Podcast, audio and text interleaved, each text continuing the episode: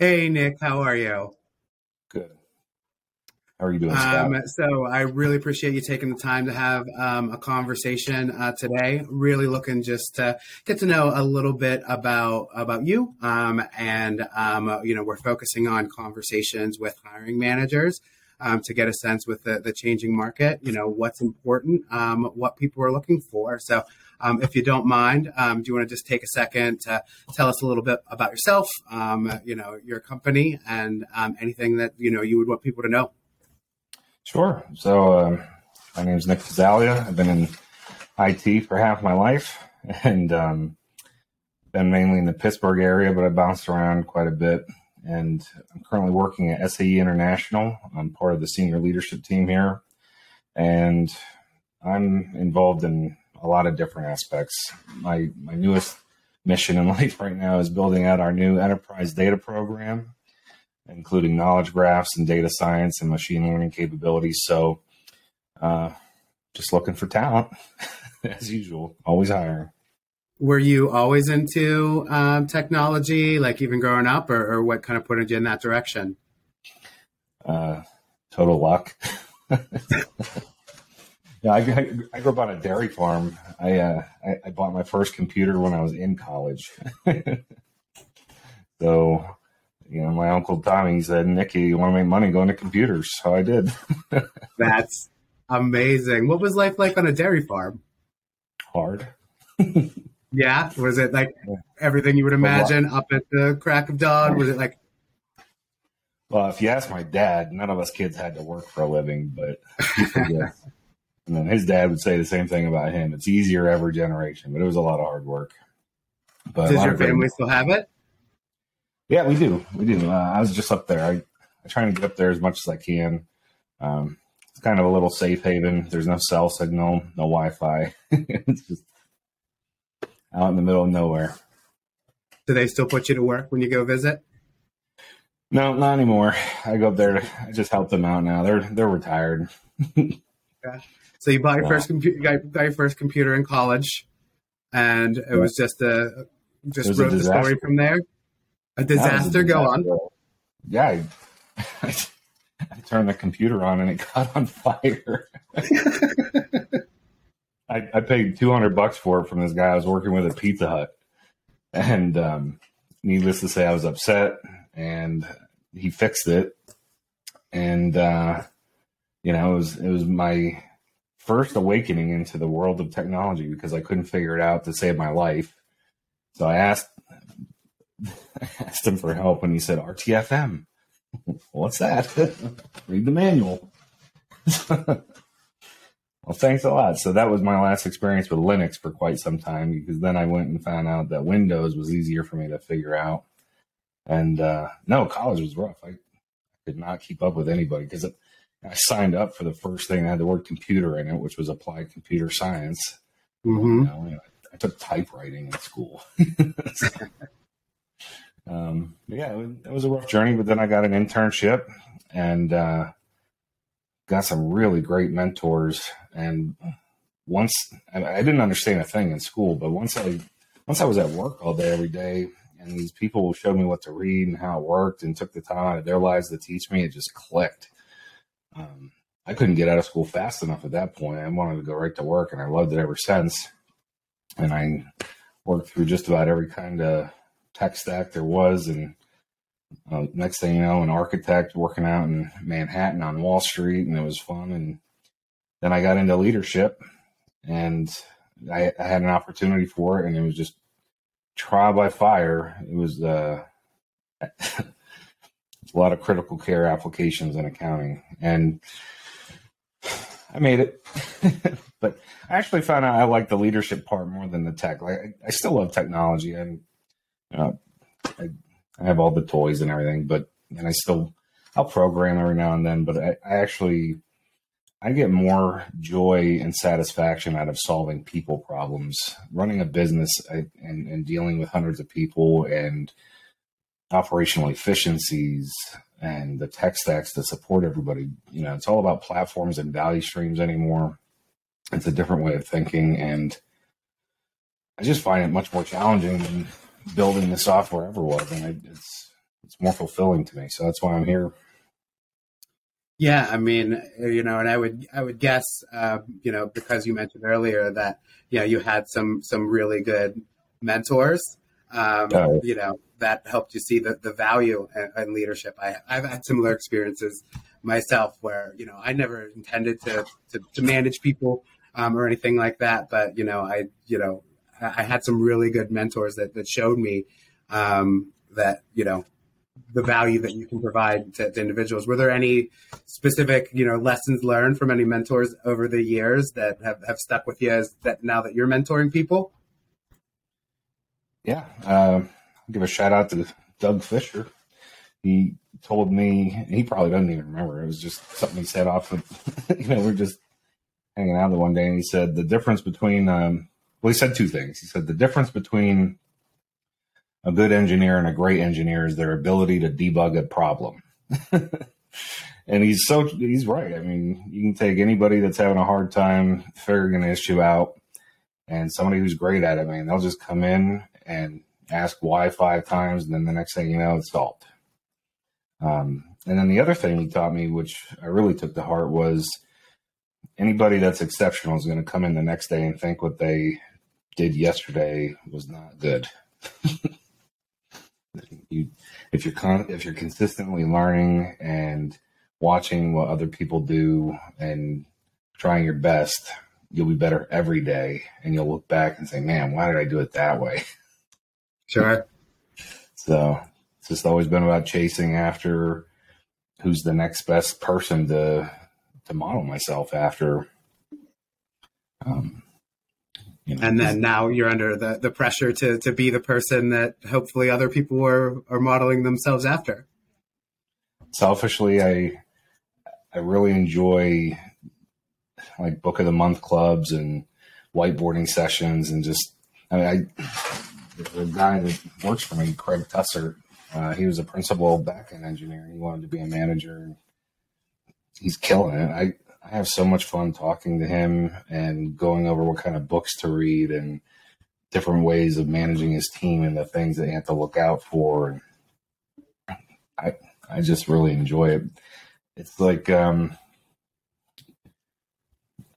I don't know how to describe it, but you're, you're putting your your time and energy into your team, and you're watching them become successful, and they grow, and they're happy, and I don't know. I just I'm trying the best I can to always be the boss I wish I had.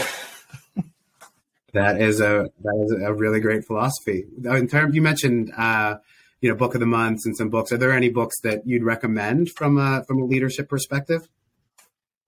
Uh, depends who I'm talking to. So you know things change over time, but because I went through computer science, I still still have a strong belief that understanding the concepts are critical in technology. I think with today's tools, especially with AI and Copilot and everything coming out, it's easier for people to get up and running. But you still have to put the time in to understand how things operate and why they operate that way. There's so many different architectural decisions to make. There's so many different design patterns and platforms to think about between DevOps, MLOps, DevSecOps, you know, are you going to use microservices in the back end, or are you so small of a startup that you're going to start with a monolith and then you're going to break it apart over time? Do you need enterprise service buses or, you know, business process modeling? Blah blah blah. I mean, the decisions go on and on and on. So, for engineers, I would say start with the fundamentals. Uh, even go back to the Gang of Four. Just start learning some design patterns and why certain things are built the way they are. Because once you understand the concepts of programming itself, switching languages isn't that hard. You know, whether you're going from C sharp to Java to Python, once you understand the concept of what you're trying to do and how memory works and how performance works with, you know, multi-threading or multi-processing, you know, all the little quirks if you're running on a Windows server or a Linux server, so just start with the fundamentals um, and just keep, you know, you got to think of it. A lot of us like to play video games. I, I think of working in IT like an RPG. so uh, the more skills you learn, you know, you're level, you're leveling up, right? And uh, you know, you just you know what tools to use based on the problem at hand. And um, there's some great books, you know. kind of could go on and on, but you know, if I'm when it comes to leadership, like talking to managers and directors and executives, anything written by I, the IT Revolution crowd, you know, the people that wrote like the Phoenix Project, gold. It's all gold. it's, it's, incredible. What is it focused on? Like, what is the kind of the uh, so thing? There, there's a swath of different books. Um, the most popular one that came about was called the Phoenix Project, and it drew heavily on some books from the 80s called uh, The Goal and Beyond the Goal.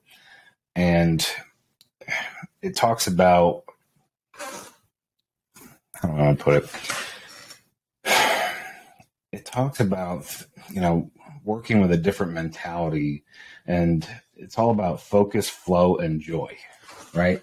So if, and there's another book called, you know, Making Work Visible and you know, after the Phoenix Project, there's the Unicorn Project, and then there's another one and another one, and all these books, they all kind of have the same mantra. It's about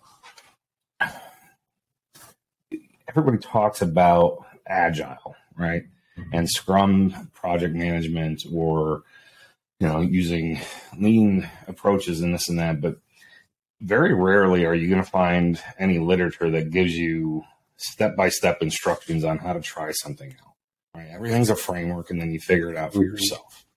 So what's cool about these books is the fact that they're written in a first person point of view. So you're you're going through this journey in the view of a person that's at a job that so many of us have been in where nothing's working right, somebody's a bottleneck, you know, pressure's on, and you know the the main character is just all of a sudden, you know, there's this person that comes into their life and they're they start pointing them into the direction, but they don't tell them what to do. They just start getting them to think differently, and then throughout the story, they start having these um, epiphanies. and you know, when you start to think about software, it you know it resembles a manufacturing line. You have requirements coming in; they need to be vetted and estimated, and then they get developed and tested and rolled out through production. Well, if you go to another one of their books called From Project to Product, it starts talking about um, value streams and how it's important to look at the entire throughput, the you know the um, your lead times from soup to nuts, right? And you can even extrapolate that beyond IT. How long did it take for somebody in the business to come up with the idea in the first place mm-hmm. to the time it actually got out to the customer. It's not just IT is just a part, right? And then if you take another one of the books, Team Topologies, it talks about four different types of team structures uh, and how you have platform teams and value stream teams and facilitators and specialists. And it just gets you thinking differently about all this stuff. Um, you know, working in banks and on DoD contracts and stuff like that in the past. Everything's always been Gantt charts and products and requirement specs, and I mean, even even at some places where we've done quote unquote agile, we still you know we didn't have a good relationship with the product owners of the business, and we ended up having everything written in extreme details because it was always a finger pointing thing, and it quickly turned from collaboration over documentation to just documentation because there's no collaboration anymore. So, you know, it's just it's just neat how all those things come into play and all those books are in just like all the all the books for integration patterns and enterprise architecture patterns for the engineers these books are like patterns for leaders mm-hmm. and ways of solving your particular puzzle. And it's really cool because I, I've worked at so many different companies. They all have problems, some a lot of similar problems too. But the difference is that every single company is the people, right? So dealing with different personalities and all this stuff, it makes it very complicated how people work together. That's why when you read these use cases like, oh, well, Google did this and Facebook did that and Spotify did this, that worked with those people at that time. And you can't just say, well, if I do the same thing, it's going to work here. Everybody's different. So, as leaders, you have to sit there and you have to be mindful about what kind of personalities you have on hand.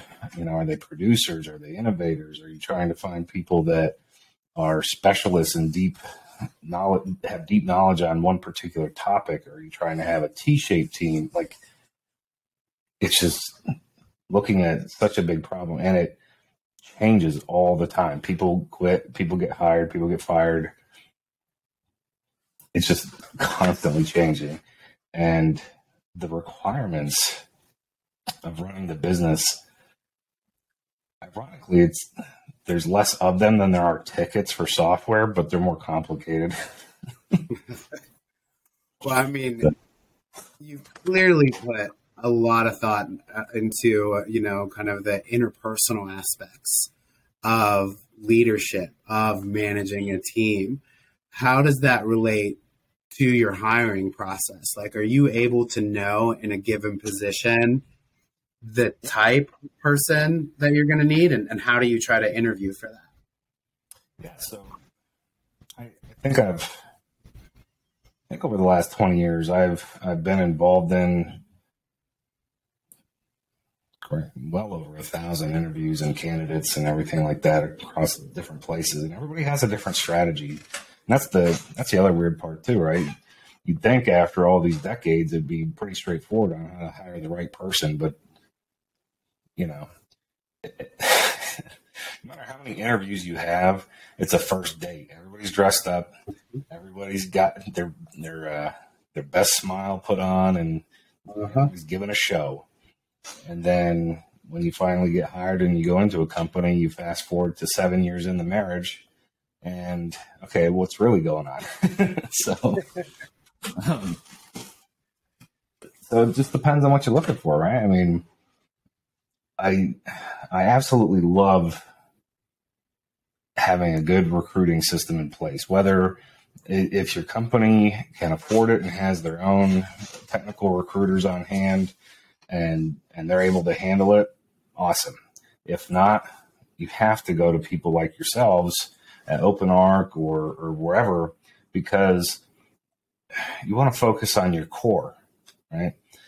Our core business is not hiring people. Our core business is delivering value to our customers, delivering solutions to, you know, improve mobility for humankind. My business is not recruiting people across the planet. Right. So I want to invest my money on my core problems, not my context. So I'd much rather go out to people that specialize in that area and can vet and bring good results. And it's a great relationship too because the pressure's on you. you know, and our and our interests. Money. Absolutely, and our interests are very much aligned. Like you know, we need to find the people that are going to work out well are going to be successful. And, um, you know, I, that's why we appreciate working with individuals like yourself because, you know, I, when I describe you, I was like, look, Nick doesn't pull any punches. Nick is going to be very upfront and honest of who he's looking for. And, you know, quite honestly, if OpenArc falls short or if the individual falls short, he's going to let us know how and why. Um, and and that's hugely beneficial to us because you know I can't pretend that we're always going to be perfect, but we can also very much learn from our mistakes and make sure we do a, a better job next time around. Is there anything you know in particular, and it doesn't have to be specifically about OpenArc, um, that you know recruiting firms, staffing firms that you've worked with out of your over the years have have done you know really well um, that that you're looking for, and or things that you know you've experiences that you have maybe have not have been so positive that you know we could improve on or the industry could improve on in general so the thing i love the most with any company that's helping out is when there's actual collaboration, right? And this is where it's different at every company. Right? Some companies you have your internal HR people that want to funnel everything through them to keep track of, you know, what resumes are coming in and this and that. Sometimes you have places where the recruiters work directly with the managers. Mm-hmm. So it's it's different, but as long as there's collaboration between yourself and the hiring manager, it's like um, I can't think of what it's called. It's kind of like you know the definition synergy. That's not my favorite word, but what's that? Synergy. What synergy. It's not my favorite word. It's very much like a buzzword, but you know, oh, it sounds somewhat similar to what you're describing. We're going to synergize e-commerce. but no, um, at the end of the day, the more information I can give you, the better the candidates will be coming back my way. So anybody that it just sends a JD and says, "Hey, get me this person," yeah, nine times out of ten they're going to be disappointed in what they get because if that's all you gave without having a context about, or if you don't have a conversation about the context and what they're mm-hmm. actually going to be doing, because you can only think through so much and put it into writing. There's nuances right? So, you know, the data program I'm running is essentially a startup within a hundred year old company. So, in the interview process, I had to be very straightforward with the, the, the leaders and the and the senior engineers and data engineers, and like, hey, we're starting from scratch, right? So you're going to come in and be like, hey, what do I do? What's going on? I don't know. We're making this up, knowing yeah. that we have to get from here to there. And I made this plan up last weekend. So come on in, let's figure this out together, right? Yeah. So uh, at the end of the day, um, it's that conversation piece. You you have to have that feedback mechanism. And the other thing too, in an ideal world, there's a couple of levels between the recruiters and the hiring manager. Like ideally, you'd have some technical people on the inside that are able to vet the candidates because when you turn the switch on, I mean, OpenArc just like here's 10 here's 20 here's 30 it's like okay wait wait i gotta i gotta read through these and see which ones i want to interview right? So i've been at places where they invested heavily on the on the recruiting teams and people would vet those and then pass it on. I don't know because you're not looking at everyone yourself you don't know if there's any that they passed on that you would have spoken to or this and that but if everybody trusts each other and everybody's doing their best that they can, then you know it saves a lot of time on on the team that's you know writing code and everything like that because reviewing resumes and doing phone screens takes time. Absolutely. Um, but then again, that's that's why you're a leader. Right? It's your job to find well, that, the right that trust is such a key component, right? Like you know, and that trust comes from you know, of course, experience working together. Um, but I think the foundation of that is effective communication um, yep. When you're you're speaking with with Jordan, you know you need to you need to trust that she understands you know what you're describing and you articulated it really well earlier but there you know there are two aspects to it there is the the, the technical fit or, or, or matching of the the requirements whatever those requirements need to be. Um, and you know, you even discussed a little bit. You know, you can transition in between certain technologies without too much difficulty if you have yep. the the kind of core you know understandings. Um, but you know, really, what I what I what I really liked hearing from you was about how you know even if this worked at one company, it worked at that one company because of the people in place at that company. Yeah, you know, it's it's about the personality aspects, who that person is, you know, the person that is going to function in, you know, what you described right now, that startup environment. You know, yeah, you can find someone with the technology, but they might not want to be in an ambiguous environment working on something that was just thought up over the weekend. And if we know that, then we're going to be able to have very honest conversations with the, the, the individuals that we're talking to and say, hey, it's, you know, you're, you're not going to know what you're doing day to day. Things are, are going to change because – you know, Nick might determine something else over next weekend, and, and you're going to need to figure it out. So you need to be flexible yeah. and be able to, to work with that. And if you can and you like that and that's interesting, that's going to be a match. And if yeah. you can't, it's it's not. And and again to your to your point that's why it comes down to that trust and communication that you yeah. effectively communicated that to us. So we're not wasting the time that you know you're putting in place having conversations with people even if they're a, a perfect fit on a resume are not interested in the environment that that they're going to be working in. There's another book I'll, I'll quote for you. It's one of my favorite things. Is um, they have this saying, you know, when you're going through your accountability chart, you know, what are the roles and responsibilities before you even put names and faces on those boxes? What do you need to run your organization, right? Mm-hmm. And and then it says once you start putting people in those boxes, it's GWC. Does that person get it? Do they want it? Do they have the capacity to do it? And if it's not three yeses, it's not the yep. right person. Um, and uh, what you said was so spot on. Being being receptive to change, and it it can be a grind though, right? If if if you're if, if what you're working on gets changed every day and there's no direction, that's a grind. Uh, and it's very frustrating to not have direction. But you know, any new college grads out there that think you're going to come in and just do the same thing nine to five every day, you're wrong. it's just there's no such thing in in when in software development or operations or anything like that. You do your best to make sure all work is visible and planned out and capacities there. Blah blah blah. There's always an emergency. There's always unplanned work, and you know it's a productivity killer. But I, you know, over 20 years, I've never seen anybody not have that problem. so. And even if the, the, the day to day isn't going to change, to your point, for any like recent college graduate coming out, like the technology is always going to you know the the the technology you were you were learning when you got your computer on fire is very different in I think probably every aspect um, to to what you're working on today um, and and the technology is out there.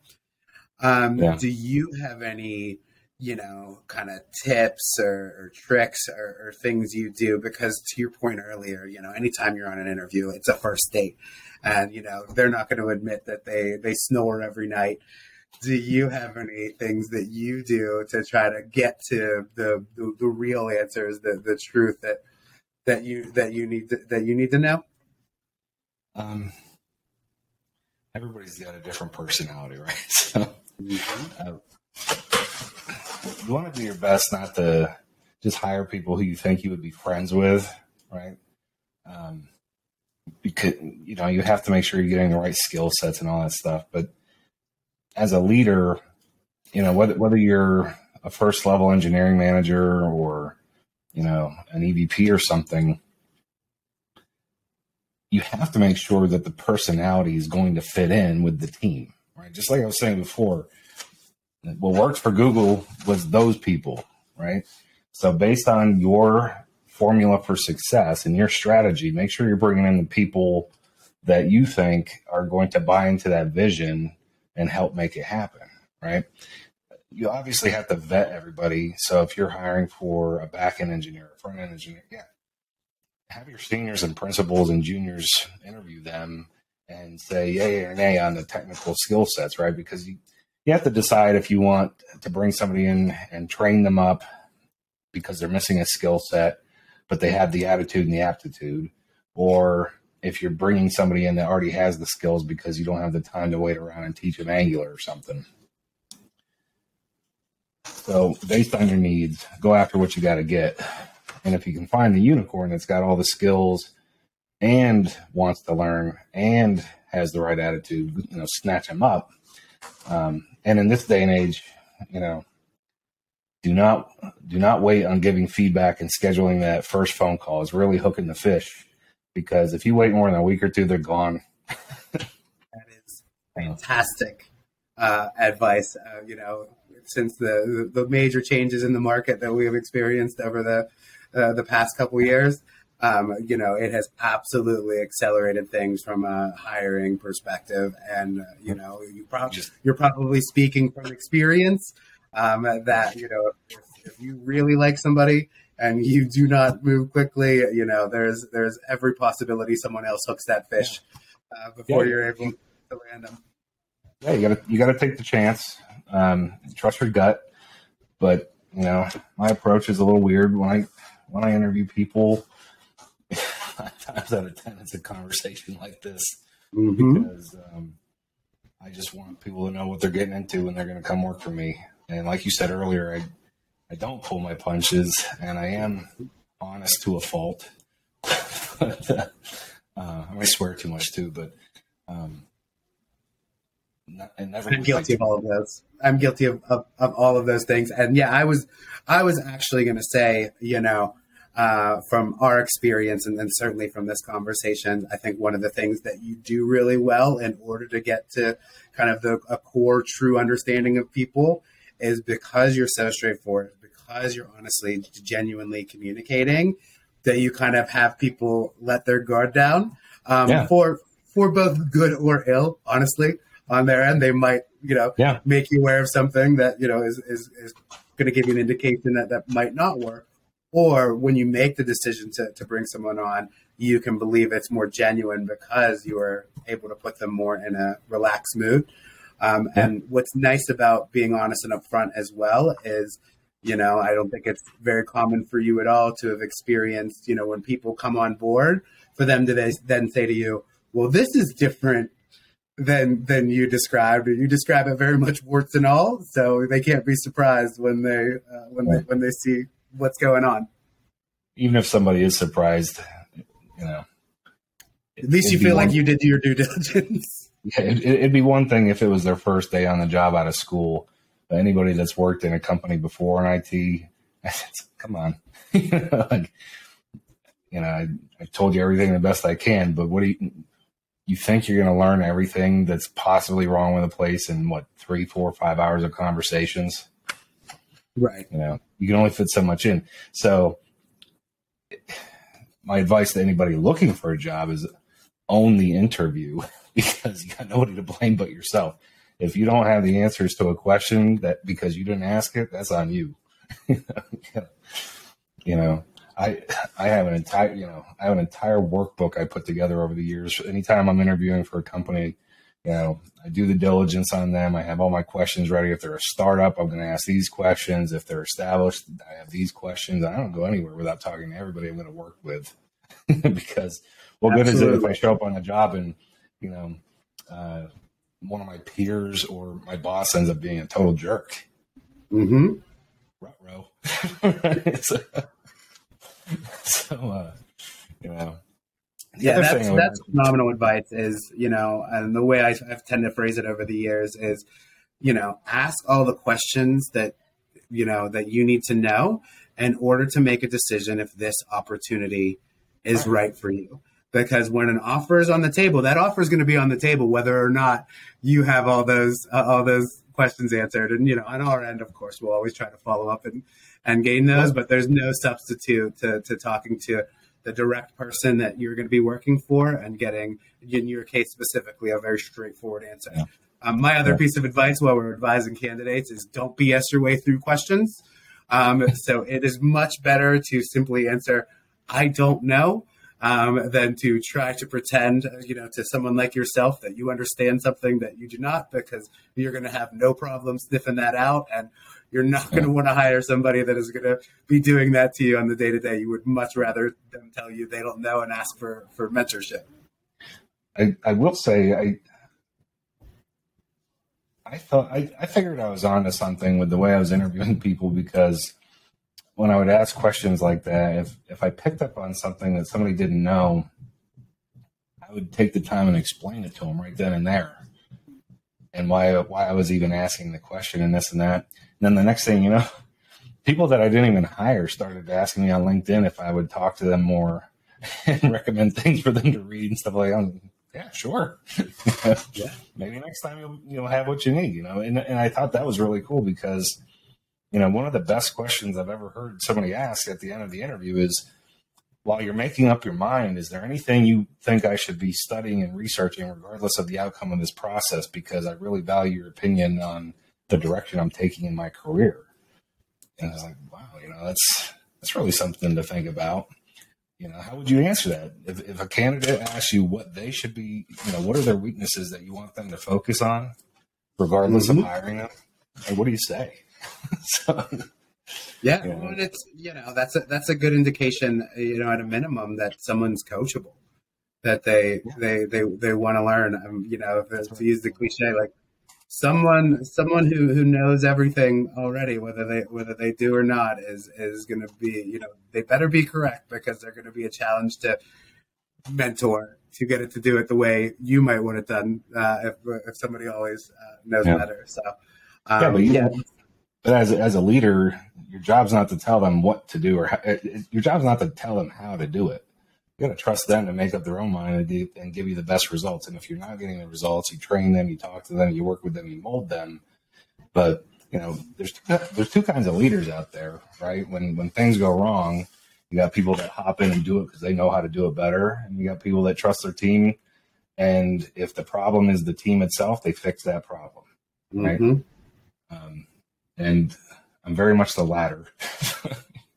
Were you always that way? I, for, for me, I definitely had to go through a transition uh, to not just hop in and do um, because I came from an individual kind of contributor set of circumstances. So it took some time for me to be like, no, okay, you go ahead. Here, here's here's my advice. Let's try it again. Let's let's let's get you there. That was a struggle for me personally. Ironically, I did not have that problem. Um, my my sisters, my mother, my aunts, my cousins are all elementary teachers. and, I just, I grew up around people, especially my mother, who would sit there and not play dumb, but ask questions like, really, what do you think about this? You know, because they're trying mm-hmm. to get mm-hmm. you to think it through yourself. So I just kind of naturally picked up on it where I might know how I would do it, but for whatever reason, it just you know, flows out of my mouth like, oh, you could do this. Did you think about that? Mm-hmm. Could have, it might work, it might not work. I was just curious if you thought about it. And when you ask people to do something, they respond 10 times better than if you tell them to just do it. Right. So if you always say, like, hey, could you do me a favor? I know we're having a problem over here. Has anybody looked into this solution? I saw this, and you can play, and you can play it down. I saw this on an article last night. You know, may or may not be worth looking into, but you get that little seed growing in their thought process. And if you're right, great. If you're wrong, great. Because either way, do something. It's better than nothing. And that's the other problem that leaders have too in the interview process is they overanalyze everything. You know, at some point, you can't sit there and say, "Well, I like these 15 candidates." No, you have to pick. you know? Yeah, indecision is worse than making the wrong decision. Yeah, so, and it's I mean that, even fifteen like that's a ton. You're gonna that's a lot of candidates to interview. That's a lot of candidates to to go through a process with and. And to your point, you know, number one or two, you know, candidate that you interviewed might have been the best for it, but by the time you get through all fifteen, the likelihood might be gone. the likelihood of them being available. Um, well, hey, I, I really appreciate uh, your time. I've really um, enjoyed the conversation. I want to be cognizant of your time because I know we're, we're yeah, running no up. Worries. Um, is there, you know, kind of any other piece of advice that you'd offer for, you know, any of the the audiences that we've discussed today? Candidates, hiring managers, staffing firms like OpenArc. You know, any kind of key thing you would want to, you know, if you could put your your Nick spin out into the market writ large, what would what would it be? So I'll, I'll pull a Michael Scott and quote somebody else. Perfect. so whether whether I'm talking to um, you know a, a, global council executives or a college student or even my hairstylist, you get what you expect and you deserve what you tolerate. It's that simple. I love that. I love that. All right, Nick. Well, again, thank you uh, so much uh, for your time here. Yeah, yeah, that, that, that was just the outro. Goodbye. oh, that cough was in there. we're still